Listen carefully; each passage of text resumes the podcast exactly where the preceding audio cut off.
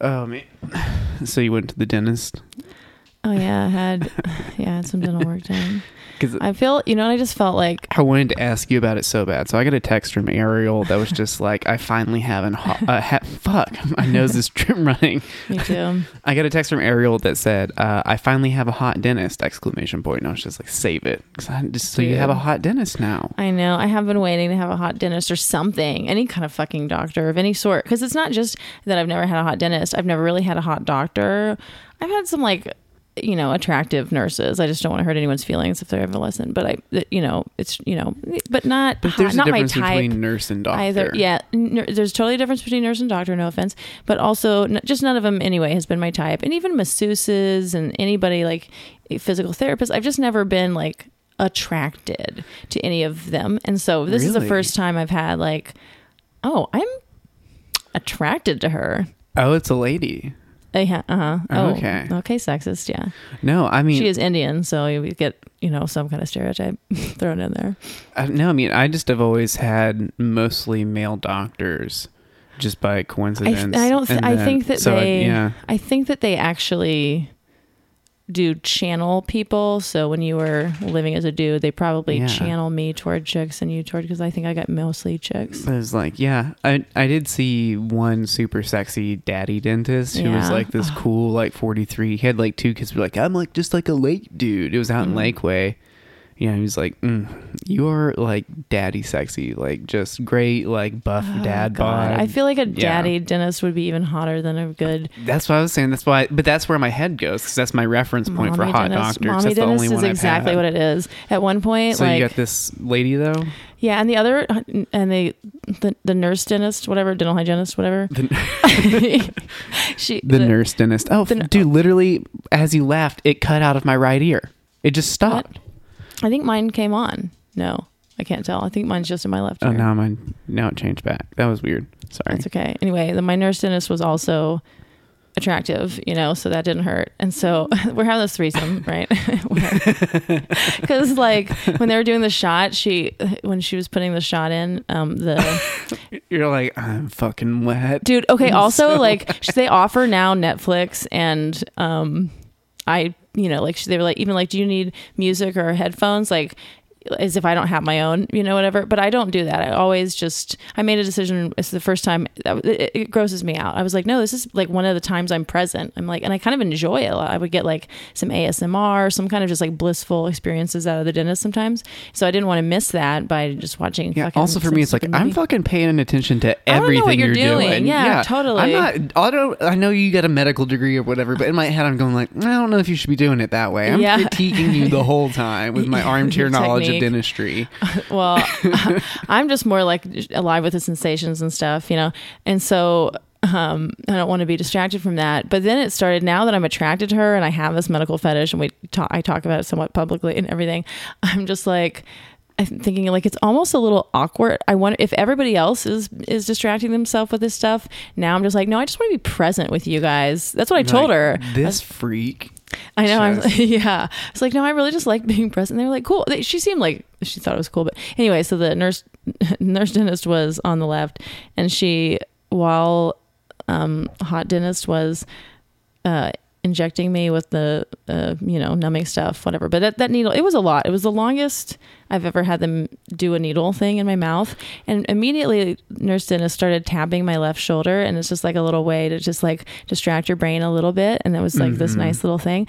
And then I felt so cared for. You're gonna get an email after this episode comes out. It's like, yeah, we're gonna no longer be able to see you here. I know. Usually I tell everybody like that I encounter in the world about my podcast if I can find a way, but with them I was like, I'm just not gonna mention my podcast at this dentist place. And so they're not our already listeners, I'm sure they're not. Anyway, anyway, she said, and no one's ever said this to me before, she was like, yeah, your muscles are really tense, like about my mouth.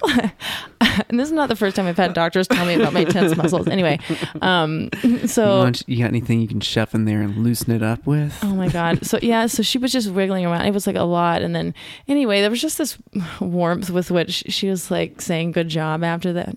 Oh, good job. And then later I I asked something about like the people, how do they deal with it when people are listening to the podcast or whatever, and then they need to tell them, because you know they all the time have to be like, oh, turn toward me, oh, a little wider, a little small, you know.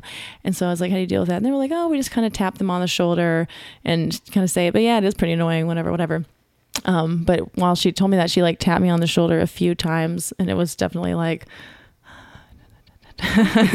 Because this is a very appropriate tap, very appropriate, externally, but it was very internally. It was a lot of hand contact, and it was a few times. It was more than necessary. It was like a little, you know, just sometimes women are a little more touchy, and it was just everyone was being just a little touchy in there, and I just feel like a child, you know. Again, just that's being amazing. Like, I'm kind of gay, but all these, I mean, you know, they just have me hanging out with chicks all the time, you know, or like I'm kind of a boy, really, probably, you know what I mean? That's exactly what it is. I was just a little boy, and they were like, they put me with the chicks. I was like, okay. Anyway, so I'm just still back there. I'm like, and so at one point, after everything, because they had put this like large thing in my mouth to keep it open, and then they had this very phallic like camera thingy that she was just like shoving my mouth over and over again, taking these large things. And so after like a lot of that for the day, it's because it's like way better than the other ways that they can, you know, it's a great tool, but it is very phallic. And so after they took it out, I was like, you know, I always just want to make these like highly inappropriate jokes about, there was an encouraging sound from both of them when I said that. And so I was like, just about how like I don't really have a lot of practice just you know, shoving things in my mouth. Yeah, now you're starting to charm your doctors. You're like, well, you've been touching my shoulders so much, I should grace you with one of my funny jokes. They laughed. They both laughed, and were like, and then Hot Doctor was like, well, it's just us girls in here, so we can tell those kind of jokes. I was like, fuck yes. Yeah. So it's definitely flirting with my doctor, and. This is the Gender Fluids Podcast. We're your hosts. I'm Austin Smart, a 26-year-old queer trans girl. And I'm Ariel Isaac Norman, a 32-year-old bisexual androgynous genderqueer for now, today. And we are two stand-up comedians from Austin, Texas, bringing you the only queer podcast that isn't also super gay. This is a podcast about all the sex and all the people. If you want to follow us on Instagram, we're under Gender Fluids Podcast. If you want to follow us on Twitter, we're at Gender Fluids Pod. Our email is genderfluidspodcast@gmail.com. And on FetLife, we're just Gender Fluids. Enjoy the episode, y'all. I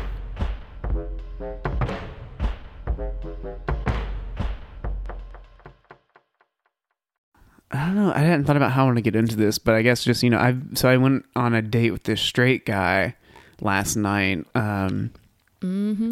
And honestly, it was because I was just like super horny and I wanted to have sex. And so I just went, you know, through my Tinder and my OKCupid and was just like, who looks Austin like... Austin has a little system for getting laid on Tinder.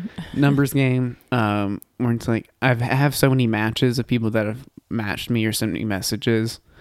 I don't usually respond to people if I'm not actively looking for somebody new to date. And so when I am just trying to fuck somebody, it's like, okay, like if I message 10 people, one of them's going to message me back and we'll be able to do a thing. Cause I did have a plan to go on a date with a trans girl last night, but like they never got back to me until it was too late. And I was already going to meet this other dude. Yeah. It's like, I really try.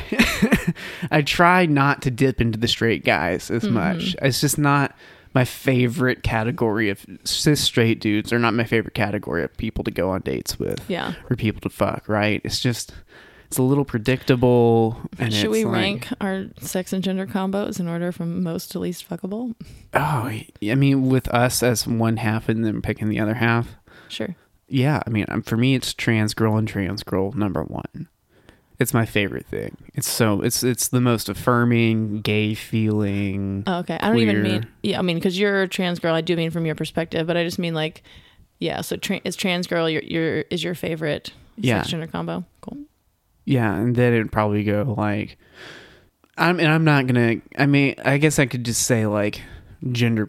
I'm just gonna say like gender something else or gender queer or something as like the catching all third category. Because it's like I'm not gonna be like I like, you know, androgynous blah blah blah that specific. But it's like there is like a third kind of gender nonconforming person. So they would. It'll probably be trans girls, cis girls, gender nonconforming people, trans dudes, and then cis dudes at the bottom. What about not gender nonconforming dudes? No, I said gender queery people are number 3. Oh, just all of them. Yeah, just kind of like kind of, everybody that does kind of like a gender fuck thing. Like I know there's all these subcategories. Okay, so you said trans girls, cis girls, gender nonconforming yeah. people, and then trans dudes, and then cis dudes. Interesting. I think I would have to separate gender non-conforming penis and vagina. I also just don't think that I can say yet because I haven't fucked a lot of them. Yeah, and see, that's my thing is it's not as much of a penis and vagina thing because I like dicks equal. Like, it's all good. Right. It's really your gender expression and, like, kind of your how you act in society that, like, makes more of a difference. Yeah, yeah, know? That makes sense. And, yeah, so it's just cis men are just at the bottom of that. And it's not their fault. It's just their it's really hard to be an interesting cis straight dude or like somebody that doesn't. It's like, dude, like you're not, it takes a lot to impress me and to genuinely make me excited about you, but they're there and they are, they do want to fuck and they statistically want to fuck me a lot. Just like that's who I have the most matches from. And so I just have a large roster of people for like, you know, last night when it's just like, fuck, like, okay, I just need to find somebody. But I know one of you are going to respond. I'm so curious to see whether I will ever be at a point in life where I do that. But go on. It's a very liberating feeling. Like, yeah. Like we were sitting in our living room, like you and this girl you're kind of seeing or whatever. And I was just sitting on the couches. We were watching TV and I was like, yeah, give me an hour and I'll find somebody to fuck on my phone. It's crazy that I can do that from sitting here in my pajamas to find someone. And it's like, yeah, we're going to have sex later. And we didn't, but we could have, but we didn't. And so, yeah, just, I don't know. I just had a weird thing because I was like really not looking forward to seeing this guy that much. Yeah. In my head, I was like, we're going to go to this bar. I'm going to get a couple quick drinks. Just like make me like feel a little like looser. looser and more upbeat. And then I'm going to bring this guy back to my house and let him fuck the shit out of me. And he's probably not going to be that interesting. And I just need somebody to fuck me right now. Right. And so I get to the bar and just had like the complete opposite experience that I thought I was going to have. Where I was like, oh fuck, like even though cis dudes are at the bottom of my list, like I forget that like there are awesome cis dudes out there, right? And that like just I'm so negative ahead of time without justification a lot of times, like especially when dating, like I'm already planning for things to be wrong and wasting energy instead of just showing up and being like, so hey, look, I'm already having a good time, like we're we ended up just like having a great conversation and then coming back here and just like making out and talking. It was awesome. It was so fucking cool. That's great. That's funny. That's, you always you get something. But it is weird because I do have to work myself back up to being into cis guys every time. Whereas like everybody else above that, there's not as much of a, there's not really a work up to it. I slip more easily into just being amorous with them. Right. And then, well, you don't have to be so wary of them.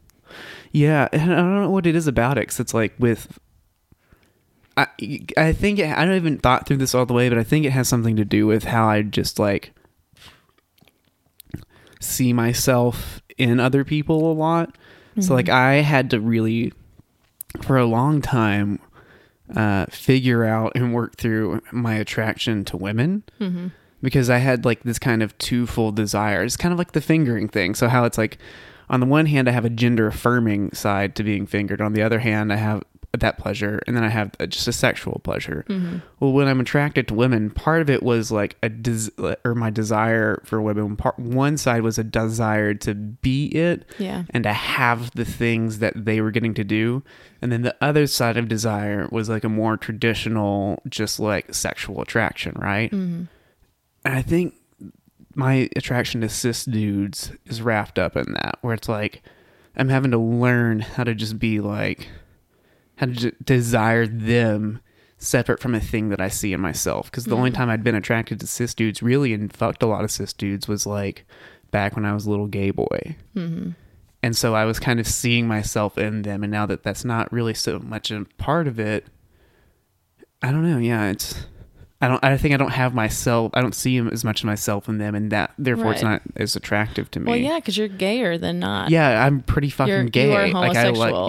Like we've talked about, like using that term to mean more like more of whatever you are at the time, and so we can't, especially as things are more complicated than just man and woman or whatever. Then it's like whatever you are, and so these men are less what you are now, and you're pretty gay. Yeah, because on the one hand, being around straight dudes and especially in sexual situations is pretty gender affirming for me. Mm-hmm. Like letting them, because a lot of times, like I have bigger arms, so I'm the big spoon or the person that's being laid on, right? And so it's nice just to be the person that like these dudes aren't even thinking if maybe I'm gonna hold them. Yeah, most dudes are just like, yeah, of course you're the girl, so I'm gonna hold you, and it's just nice for me to be able to think about that. But yeah, you're right. At the end of the day, pretty fucking gay. Yeah. Just really gay and not that into street dudes. Yeah. Yeah. And that's maybe, and so I think I'm pretty fucking gay too. Well, I don't know. Am I gay? Huh. Like, do I like the parts that are the same or do I like the parts that are different? I mean, I think we all have an attraction to both, right? Yeah. I think the same, it's kind of Kinsey scale-ish where it's like, it's not just a men and women attraction. It's the sameness and difference. It's like how much of what proportions of each do you like? Right. And I think kind of like sexuality, your sameness and difference attractions fluctuate where it's like some days like I just need somebody that's almost exactly me. Right. And other days like I need the opposite of me where I don't want to fucking anything close to me. Right. Yeah. Yeah, it's true. It's all just so it fluctuates. It's just fluid. Yeah, I always forget. I always try to pin something down. And it's like, oh no, Ariel, you're both bi, fluid, whatever.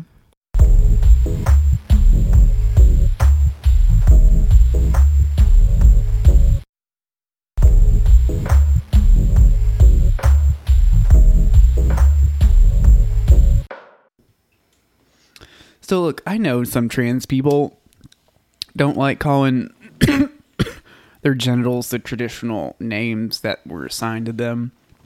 A lot of trans women don't like their dicks being called dicks.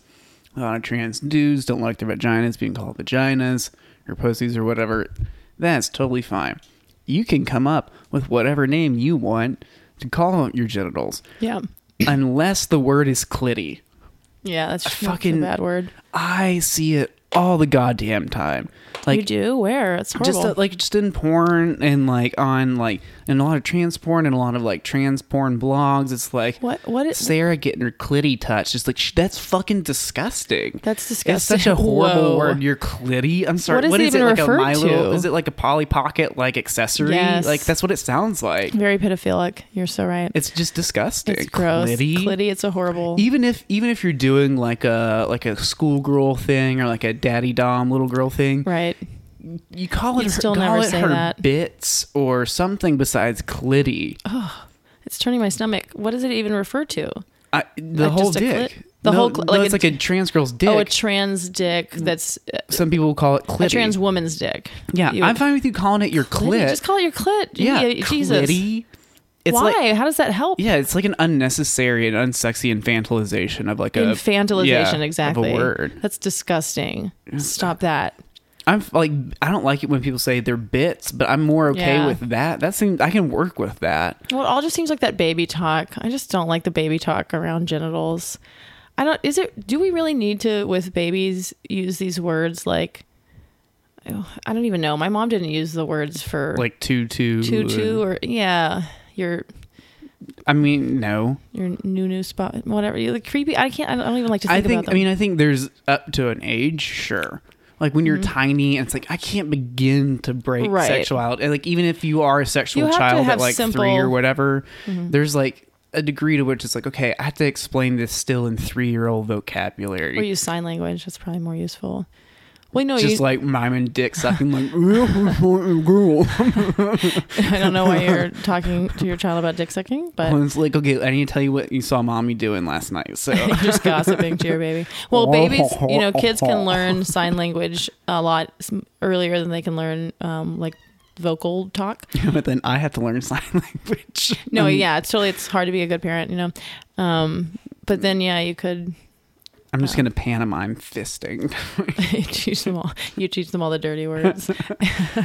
And Austin comes by to teach the 1.5-year-old fisting and analingus and whatever. Yeah, people, trans people out there, stop using clitty. Because here's the thing, it's not exclusive to trans women. I've seen trans men like be like, my thick clitty. It's just like, dude, it's just... Yeah. No. Also, thick clitty sounds like a great Thin Lizzy cover. Yeah, band. Yeah. Yeah. That's the one time we'll accept the use of the word clitty. Yeah, as a band name, great. Yeah. Yeah, because it's perfect. It's perfect band name fodder. Clitty. But I like thick clitty. Thick instead clitty. Of Thin Lizzy. Thick clitty. Bunch of trans dudes. I love it. Yeah, that'd be so great. I'd listen to thick clitty. I would too. I would check that out.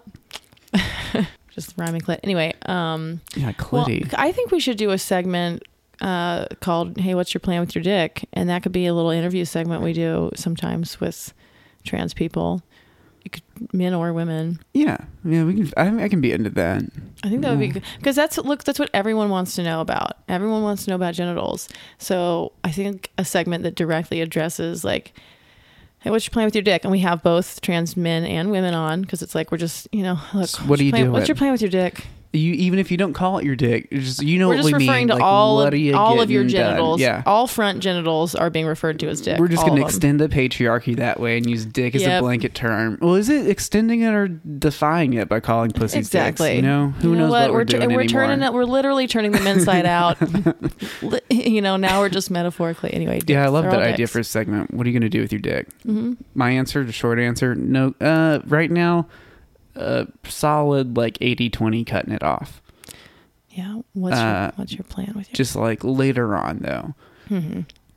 Not later in a rush to take it off. Or do you have like a timeline on that? Do you have like a? Do you think I want to do it before I'm 30 or right at 30. Okay, so ideally, fairly soon. Yeah, within the next like 4 years. Okay.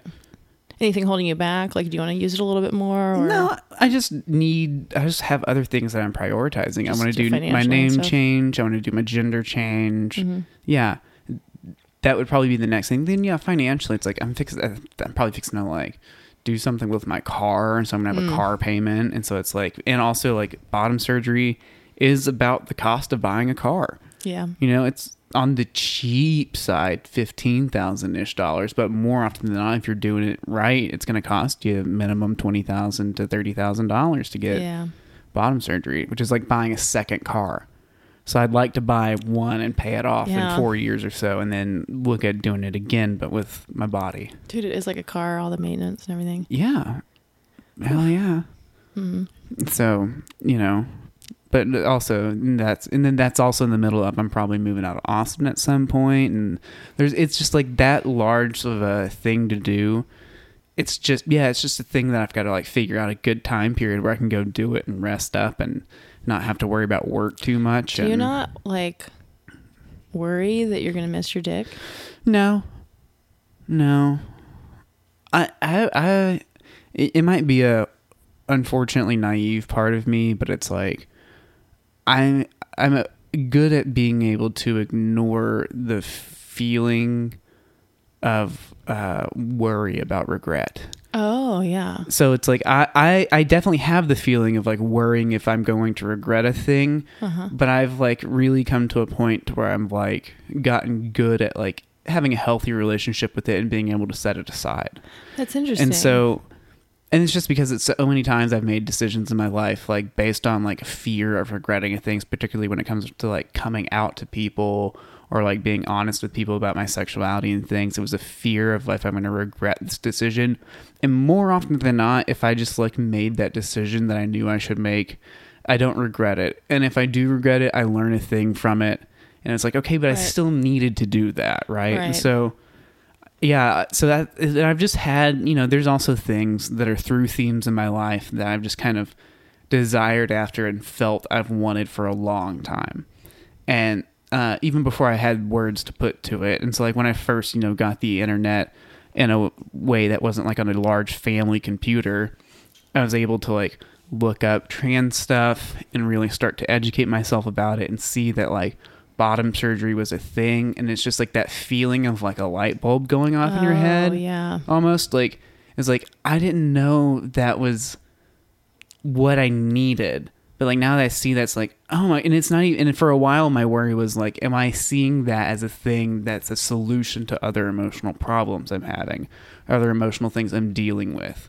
Like, I don't want to go get bottom surgery and then have it be for it to be the reason of like, well, if I do this, then it'll fix everything I'm feeling. It's like, that's not the reason you do it, right? Right. It does fix some things you're feeling. It's in an affirming way. Mm-hmm. But I wanted to make sure that my desire to do that wasn't being motivated by those types of like intentions, right? Or those feelings. Right. So, but it has stayed with me for a long time. And it's a thing that I've continued to want in just a more deep and kind of genuine fashion. Right. Because, like, I'm happy now. I, like, love my sex life now. But, like, that is a thing that it's just like, yeah, that's just, like, a adult plan I've made at this point. Like, at some point, I'm probably going to try and, like, do that. Unless, you know, I'm not going to be like, I'm doing it no matter what. Yeah. There's nothing changing my mind. It's like, fuck it. You know, if tomorrow a study came out and it's like, hey, guess what, y'all? Like, most trans pussies, like, fall apart eventually, or you know, there's something about if you cancer, you know, yeah, it's you all like, have AIDS. That'd be fucking funny, you know, if y'all had AIDS, everyone who got it. Just, or if I went to the doctor and like for some reason, just with my body, it's just not possible. If there's a weird medical anomaly that makes it not possible, I'd be sad and bummed about it, but it wouldn't. I'd be like, okay, I'm just gonna. That's not. Oh yeah, like destroy some people can't everything. Get LASIK. Yeah, it's not gonna. My whole identity isn't wrapped up in this bottom surgery, and I don't think a lot of trans people's are. That's I think we're like finally at a point where it's like people are able to make decisions about whether or not they want it, as opposed to it being kind of some natural deterministic end to like a transition, right? Yeah, it's just it's not an end to me, and once I do that, I'm not going to think like I'm done now. Right? It's like I've said this before. I think transition's never ending. I think everybody in any walk of life, it's always in perpetual transition. Of course. So it's like, yeah, I'm just kind of, it's just another thing I'm going to do. That's how I think of it. Well, yeah, I mean, I really fear permanence, I think. Mm-hmm. And so it took me a long time to, and of course being raised Mormon and everything, there's a very, very rigid prohibition on tattoos. And so I thought I would never get a tattoo. And long after I was drinking, doing drugs, lesbian stuff, whatever, I thought, yeah, tattoos are the one thing that I just never going to do. I just not going to do it. And I watched that slowly erode over time to the point where then I started really wanting them. And then there's a lot that I've thought of. And then when I got this tattoo, like, and I knew that I would love it because there's this thing that our brains do where you get something permanent and it doesn't want to feel shitty. And so it's going to overcompensate and make you love it even more because it's permanent. So it's either be miserable for the rest of your life or just decide that you like it. But I love it so much. It's called cognitive dissonance anyway. And I love it so much. And I was just like watching a video of myself the other day and just like, I knew the way that I held the microphone was going to look super cool with this. And I'm just like, oh my God, it looks so cool. And I'm just like, oh my God, like I was so afraid of regret. And I lived a lot of life with like, and I think about that. I'm like, man, I really worry about regret, and then I've been working on that, but it's like, anyway, it's an interesting thing. So I could see how for you, yeah, you get to the point where you're like, no, I'm pretty sure I won't regret this in a way that I can't adapt to. Yeah. That worry's always going to be there, but you do just like learn. For me, I've just learned how long to wait after desiring a thing or wanting a thing to see if it's a true kind of deeper desire, or also just how to suss out different types of desires. Like, right. Like I've just learned to interrogate myself pretty efficiently and not in like a detrimental way of just like some people say like, I just got to process that for a little bit. I guess that's what they mean. But for me, it's not processing. It's just sitting with it. I'm not going to be constantly mulling over it. It's like, I just need to sit. I was like, okay, I liked that, feeling that. Just going to sit with that for a bit and let's see when that comes back up and I'll check back in on that. Don't need to make a decision right now. Well, and you're 26? Yeah. Sorry, I can never remember anyone's age anymore. That's because you're 32 and old. Yeah, I know. So I'm just saying, don't take it personally. Oh, you'll see.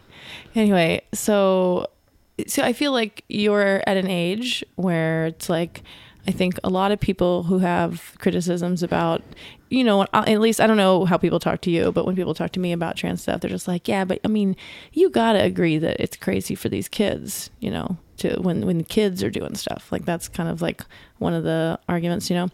And so here you are, though, having this like process of thinking these things through when you want something, and you've gone through that, and you seem very like in touch with yourself and wise, and like you've got a lot of age behind that. You got a lot of age and wisdom behind that. So do you think that there are some people who like there should be some kind of age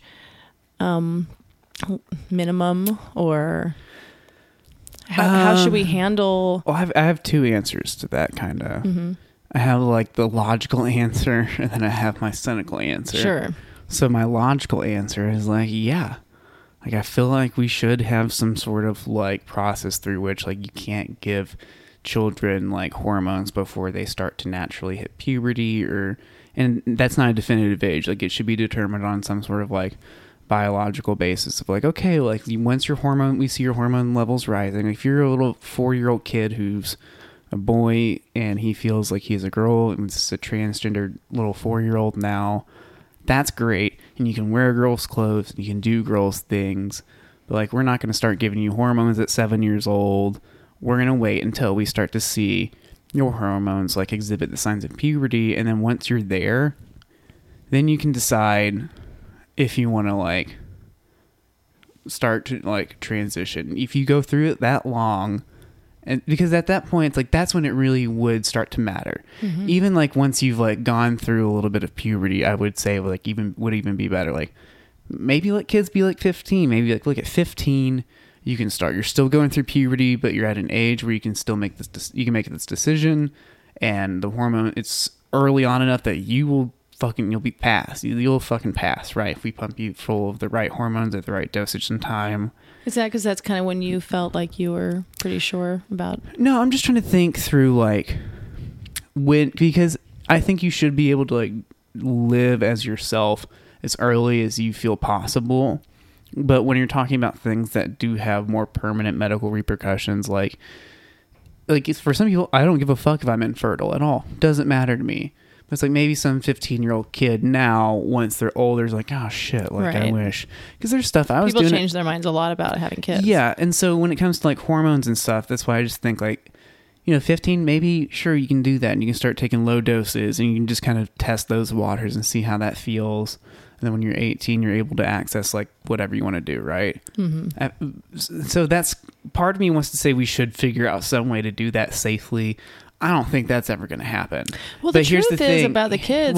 Well, like, here's my other, because I have two thoughts. That's the realistic. The cynical one is like, fuck it. Who gives a shit? It's like with what we do to children in this country anyways, yeah. That's the least bad thing. Right. That's like so fucking low on the totem pole. I don't give a shit what you like, do to your 7-year-old. What's best for your kids? It's here, like, here's the freedom. If you fuck up your life, you fuck up your life. Yeah, it's up to you, buddy. Yeah, but it's just like, look, you know, I'm not, would I ever give like my like young 7-year-old child like hormones or whatever? Fuck no, not in a million years. Wouldn't do it. But go for it, dude. We poison children in this country with drinking water. We don't give a shit about kids in public education. So it's like, if you let anti-vaxxers not vaccinate your children, yeah. I don't give a shit what hormones you give them. That's a good point. So I have those two sides where it's like, sure, we should do a thing, but like realist, fuck it. Go for it. Go live your fucking dream. Yeah. This is America. Let's fucking see what happens, bitches. Yeah. Stop being pussies about it. We're not even a 300-year-old experiment at this point. Right. Let's like year 250 or whatever we're at. I don't know where we're at even. Yeah. Let's start tossing in. I'm not going to do the math from 1776 to now. We're getting toward 250. Something. 240. Yeah. 242. But it's just like, yeah, let's start. Let's see how we can far out we can take this. Give kids hormones. Let them do what they want. Is it going to be any? Are the repercussions going to be any worse than anything else we've done in this nation? No, and shit's accelerating. You know, I was just thinking. So if we get to the point where we can really like map the brain, you know, we really get this brain imaging shit down, whatever, and we can isolate like.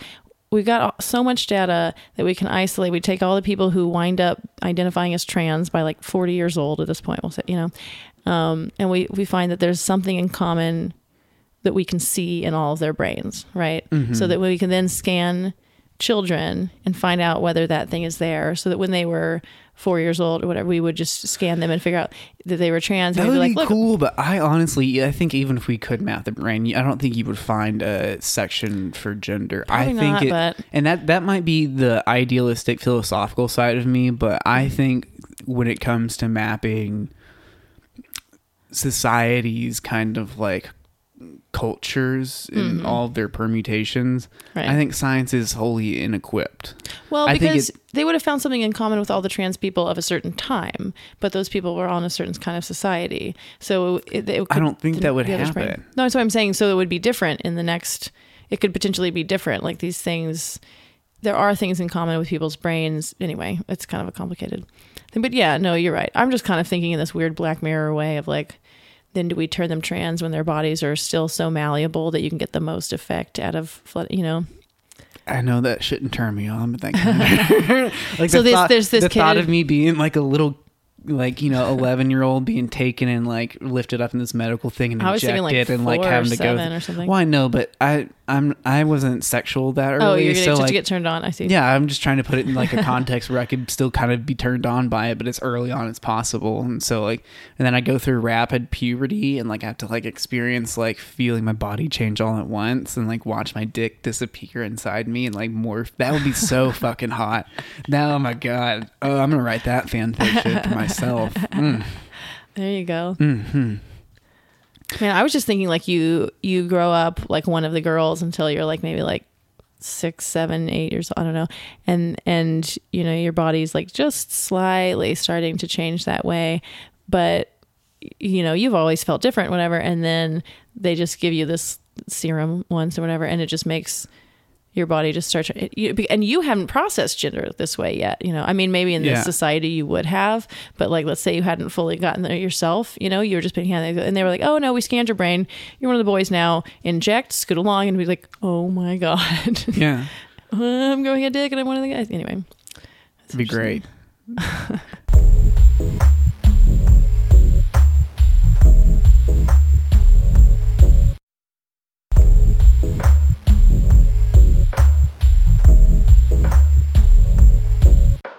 Fucking this is our fetish of the week now. Not just the gender, but transformations. Uh-huh. It's a huge thing, and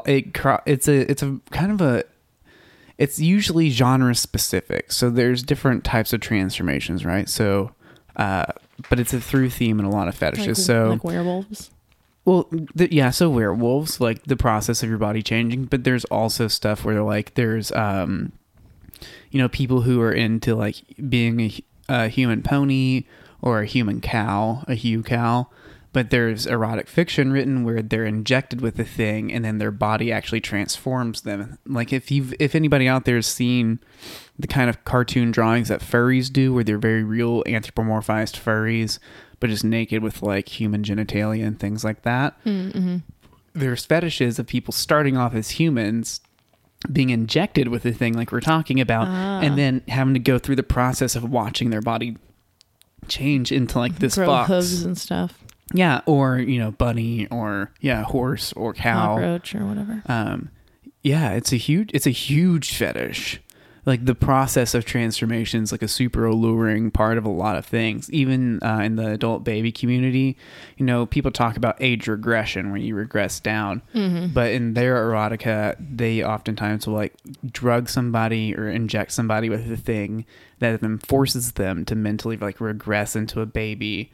Right. Mm-hmm. Do they go through the ages? Like, yeah, sometimes they do. Like there is shrinking, like a component to it. Sometimes it's a purely mental regression. Right. Mm-hmm. Sometimes they're forced to shrink down and like their motor skills take over and they act a certain way, but their adult mind's still trapped there. Right. Mm-hmm. It's the same way with like a lot of the doll play stuff where people are frozen as a doll. People being injected with material that changes their DNA and the fabric of their body on a molecular level. And so they become plastic and can't move, but their mind is still there, right? The idea of having to feel your body go away. I don't know. But that's why when you were like, oh yeah, they could inject you with serum. As a kid, I was like, that's kind of hot. It's because like I've read a lot of stuff. Like your body just starts changing and you're like, whoa. Mm-hmm. Yeah. Well, now I'm just thinking about like if you're. Because you talk about being present and like having to be present during a sexual experience, like you can't help but feel your body change. So if you're like a cow furry or something, one of these animals, like I'm just thinking, you know, their arms just kind of stick out straight. Like they don't fold. So do they have little outfits for that, or do you just have to hold your the cow? So think about like the Hugh cow. Like it would be like a sexy lady mm-hmm. that just kind of has like a light like cow fur on her, right? And maybe an extra 2 udders or something beneath her boobs. Okay. And like some horns. Like she would just look a bit more cow-like. So, or sometimes it is like a full kind of like. Womanized, so like she's not like feminine figured cow, but with like not so she's like not it's not so act. Biologically, yeah, not method where it's like as your arms cow? Just straight, your arms drop down. I thought the furry thing was sort of a was more of a method. Well, sometimes, but not to the point where it's like I'm gonna walk around with my just chewing a piece of hay.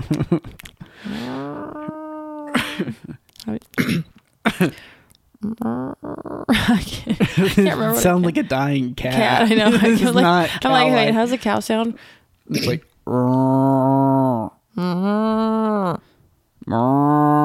yeah. People say moo, but there's very little in it. Yeah. Yeah. Okay. I could have gotten into it if it was a little bit more. You know, just there are goats. There's goat transformation stories. But yeah, but people who are really trying to be one. Yeah, just like act like you're just a dumb sheep chewing grass, and then the human's like ah. Or you could be a sheep, and then you have to get sheared. Yeah.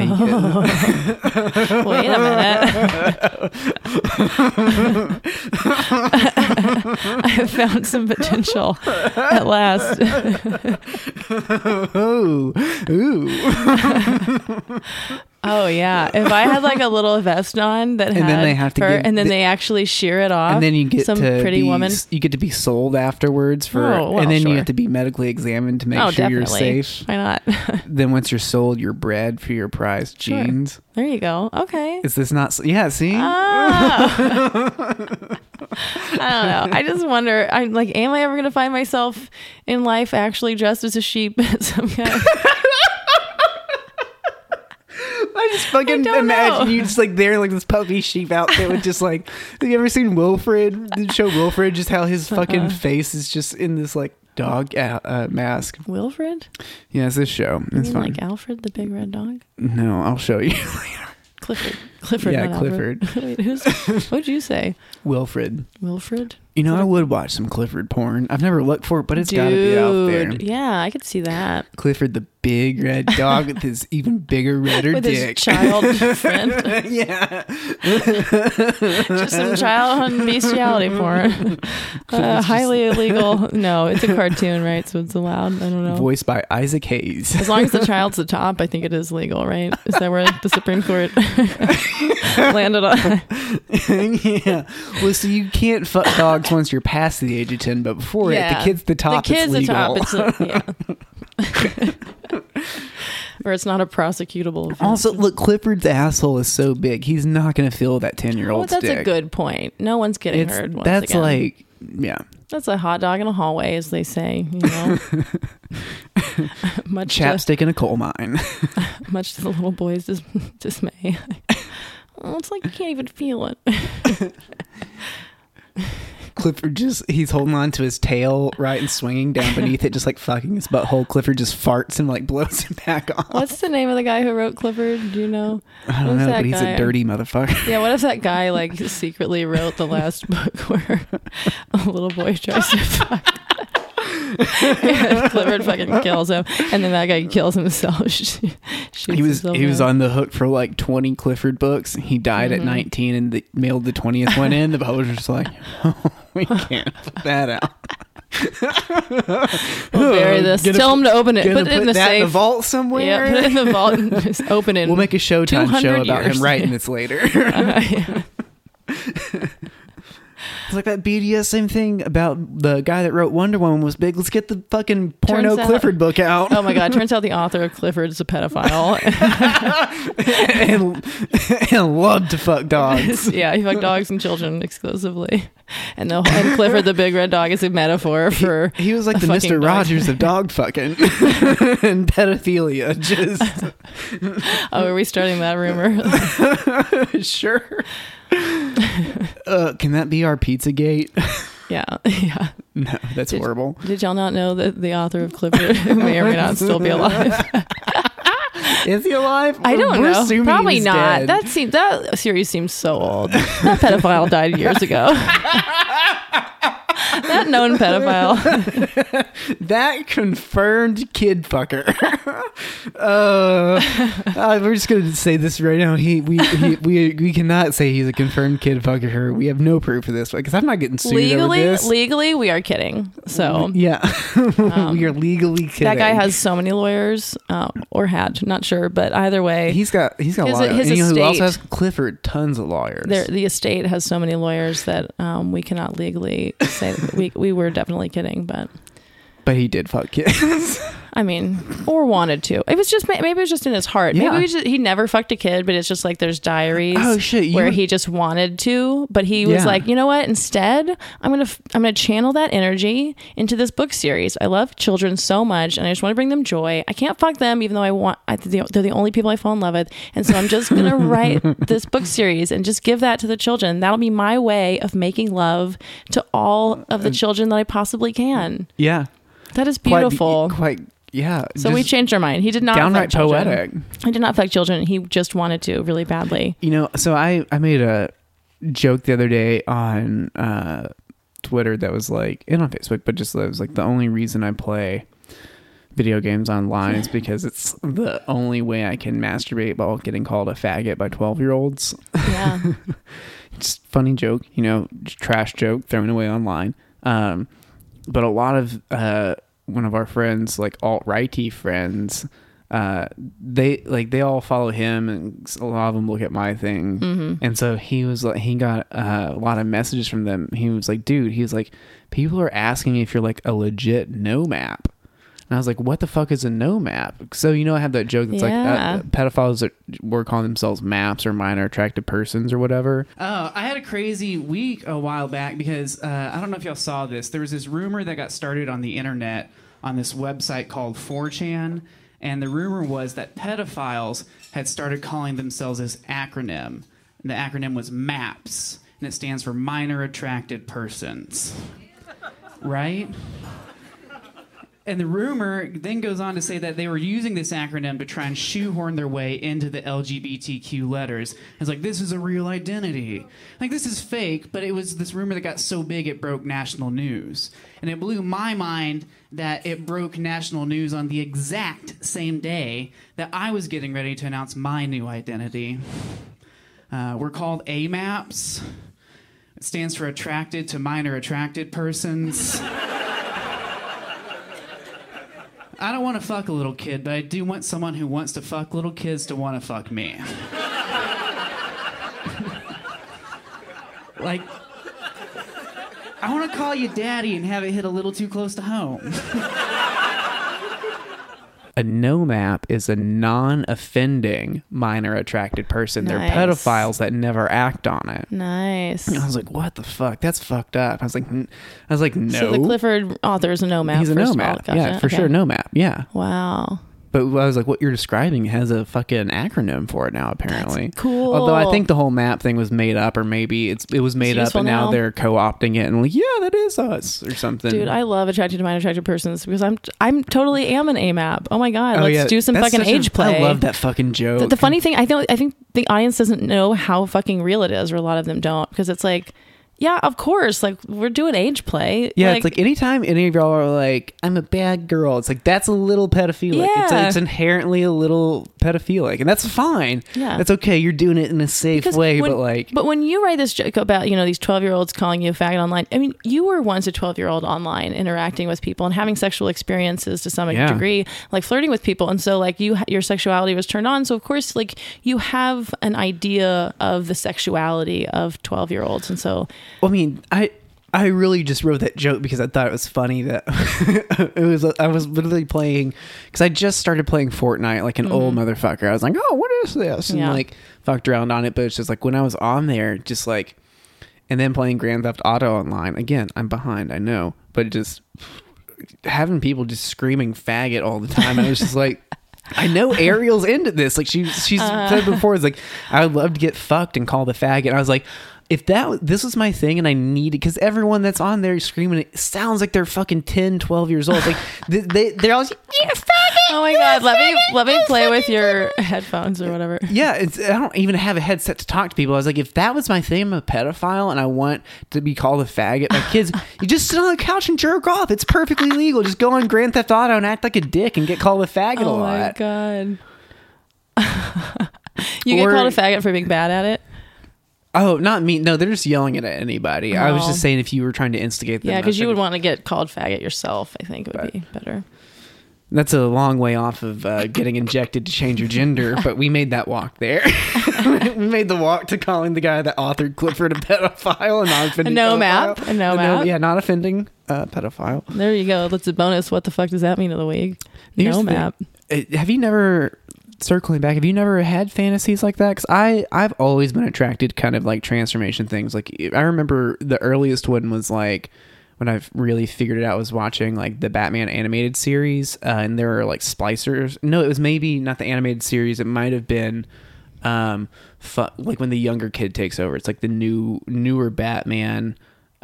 Bruce Wayne's all old. Batman, I'm forgetting the name of it. Oh, I think I did. He's all old and there's like a young kid and it's futuristic. It is that one because there's a group of other teenagers that are quote splicers and they inject themselves with things that like splices their DNA and they are like part animal or part like snake, part person. I was just like, I thought it was cool, but I was like, that's awesome. I was turned on by is what it was. And then like also I read the books Animorphs a lot.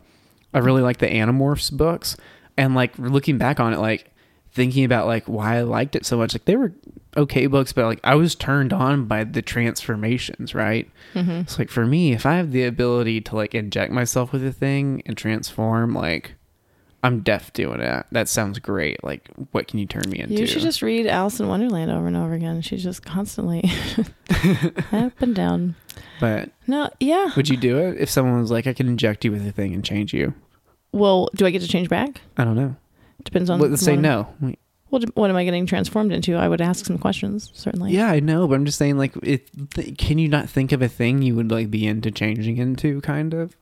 Yeah. Because, like, that's what I'm saying. It's, like, if you could, like, do that and get changed to be, like, part, like, you know, like, fox, part human, part snake, part human, or part, like... Or like, you know, it's like, oh, we'll give you your like ideal boy body. Like, yeah, if I could have my ideal boy body, I would do it. Whoa. Okay. Yeah. Yeah. See, it's crazy. It's like, but it is a sexy kind of feeling. But it would have to be ideal. Yeah. Mm-hmm. Okay. I don't know. It is weird. So like, you know, we were talking about in these transformation fantasies, a large part of it is like the description of feeling your body change. Mm-hmm. And that has been, it's not even, it is kind of a sexual thing and also a sexually empowering thing, but more it's just one of the weirder things of transition for me. It's like being a cognizant adult, like a very aware adult, and feeling my body change daily. It's like when you're going through puberty, it's all hitting you so fast and you feel yourself changing, but you don't really have time to just like sit in it and soak it up as like somebody who's not like in the throes of hormones, right? Like I'm on hormones now, but I'm like a level-headed, like, okay, I'm here, I'm cogent, I'm clear. Yeah, my vision's not clouded by whatever is raging through my veins right now, but I can feel my tits and my ass, my thighs getting bigger, my body changing like every day. And it's wild. So to think if I like condense like what I've gone through in like the last year. Oh yeah, I've passed a year over a year on hormones on the 2nd of November. Oh wow. Yeah, forgot about tough. Yeah, so I thought you started in January. So okay. So yeah, over a year. If I condensed all that change into like 45 seconds, yeah, that would lapse. Be that would be so hot. Interesting. Yeah. Yeah, I could see that. Yeah, I like that. Okay, I'm into transformation fetish then. Especially that sheep. Yeah, I would. Oh, but if I could become a sheep for a day and actually get shorn by a beautiful long hair, mm-hmm. And she was just like lovingly like rubbing me and like shearing my skin, saying sweet nice things. You know what I mean? You know how they just love their. Mm-hmm. If you're like that kind of farmer person and you're just anyway, yeah, sure. Give me a little hug and a little kiss on the head. You don't want to be transformed into a cow to have someone shove their hand up your ass, though. This isn't a sexual thing. This isn't a sexual thing for me at all. I just want to be. I want to be loved. That's like I want to be loved the way this lady loves this sheep. I might be I'm kind of expanding the definition of ASMR, but I think there's like a sort of bliss quality that like people really like, and so a lot of times it's not like when you talk about these fetishes that aren't even sexual, it sounds to me like people are trying to get this sort of bliss quality. Like, so I'm like, sex is not part of this equation for me with the sheep thing. I mean, I'm sure whatever pretty woman that was, I would probably enjoy having sex with her afterwards, I guess. But, I just want the like blissful feeling of the love and care and soft touches. I don't know, Mm-hmm. Yeah. Yeah. It sounds wonderful. Right. But why would that be sexual? But see, really, that's if I'm reading this in erotic fan fiction, that's like the beginning of the story. Mm-hmm. And that needs to happen in like 2 paragraphs. Cause mm-hmm. I'm really more interested in the afterwards where I'm sold at an auction and then bread. Yeah. I forgot about that part. That's my like MO. Oh, it's that's like, right. I want you to tie me to a post and fuck me. Okay. Yeah. And I think I've always been turned off by the idea, but now that I'm thinking about it, if I just put my mind in the universe where people aren't grossed out by people fucking sheep, then I could enjoy being the sheep that everybody wants to fuck and is vying to fuck with their little bids. And then, Yeah. Or that you're being bred by another sheep. Or that other people are sheep. Sure. Yeah. Okay. There's that too. Yeah. Let me think which one's hotter. I'm more okay with another sheep than the idea that some dude just wants to fuck a sheep. Or and women I'm that with sheep. A strap on her fingers. That's even more disturbing. I know, isn't it? There's so just some like, lesbian. I just paid for it. Someone wants a strap on a dude and fuck a sheep. Dude, if any of Rush Limbaugh's neither of us farmers, are enjoying this. She's just how I choose to work out. Sheep pussy just has the best resistance, The CrossFit in some small farming town. Lesbians is just fucking sheep for the resistance. It's actually really healthy for your back. You shouldn't use those gym machines. Next to it's a horse that's just in like a stocks and she has to hold herself in a pull-up position. That's how she works her arms out. It's just like fucking horses. I fuck the horse and do my arms, do a set there, then I do my legs. And I got to squat down and hold squat and fuck a sheep for a little bit. And I go back, hold my arms up, fuck the horse, then get back down and fuck the sheep for a little bit, do my legs. Lesbian farmer CrossFit. Oh my God. Parkour. What? That's parkour. That's like you're using your environment to work out. So like every time you just run, the farmers who just every time they run by an animal, just fuck them for a moment. And they're just parkour. You're incorporating your workout into your, what you got. And someone just like sees a farmer doing this and films it, and they're like, I don't think he knows what parkour is. It's just hillbilly parkour. No, dude, you're just like quick raping each animal. You're just like dig my dick in, dig it out, dig it in, dig it out, done. Squats, in out, squat. In out, done. Yeah. Where'd that duck go? Interval training. Get your heart rate up really quick for just a second. It's really good for you. It's so fucked up. It's become a Joe Rogan podcast for a second. Workout tips. Yeah.